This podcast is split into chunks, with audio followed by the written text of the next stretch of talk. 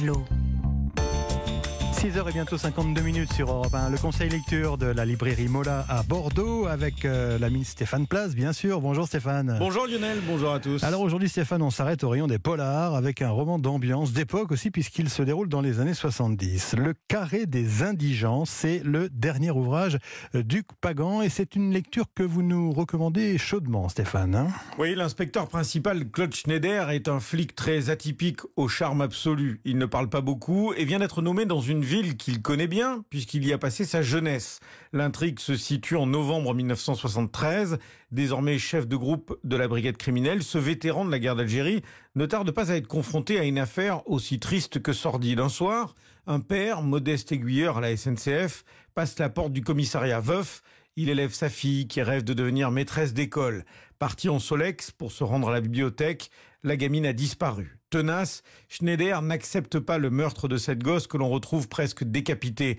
Polar d'atmosphère sombre, le carré des indigents, ce n'est pas juste une intrigue bien menée. Karine Gilabert, libraire chez Mola. C'est l'univers de Pagan, on est dans du noir, transcendé par une plume poétique, magique, magnétique, étonnante. Pagan, c'est un styliste, c'est presque un peintre. Il y a des ciels noirs chez Pagan, à l'image des, orages qui tombent sur la ville, ou de la pluie, mais aussi à l'image des âmes humaines et des exorcions euh, terribles des meurtriers. Je m'arrête sur des phrases, moi, alors que c'est terrible l'histoire qu'il nous raconte, et je m'arrête sur des phrases par la beauté des mots qui percutent dans le lecteur. L'auteur Hugues Pagan est un ancien policier, les flics il connaît. Claude Schneider, héros récurrent, s'impose plus que jamais sous sa plume comme un personnage attachant, pétri de contradictions aussi. C'est un guerrier qui, d'une certaine manière, continue sa guerre en civil. J'en ai pas connu beaucoup de, ce genre. C'est la différence entre le policier, le flicard, euh, machin, quoi, sans intérêt, et puis ces, guerriers, euh, ces guerriers sans guerre quelque part. Le 45, le trench coat, la veste de combat, etc. Il continue sa guerre, manqué et du mauvais côté. La guerre contre ce qu'on a appelé le mal, contre l'axe du mal. Ce sont des concepts qui ont été prégnants. Maintenant, tout le monde s'en fout, je veux dire, heureusement.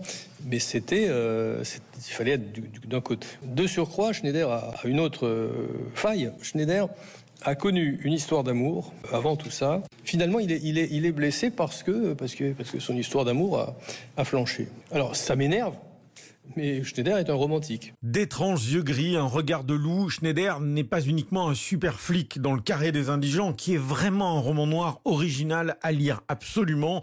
Ce policier qui se moque bien des hiérarchies dévoile aussi sa tendresse. Le Carré des Indigents d'Hugues Pagan est donc publié chez Rivage Noir. Merci Stéphane Place, à tout à l'heure.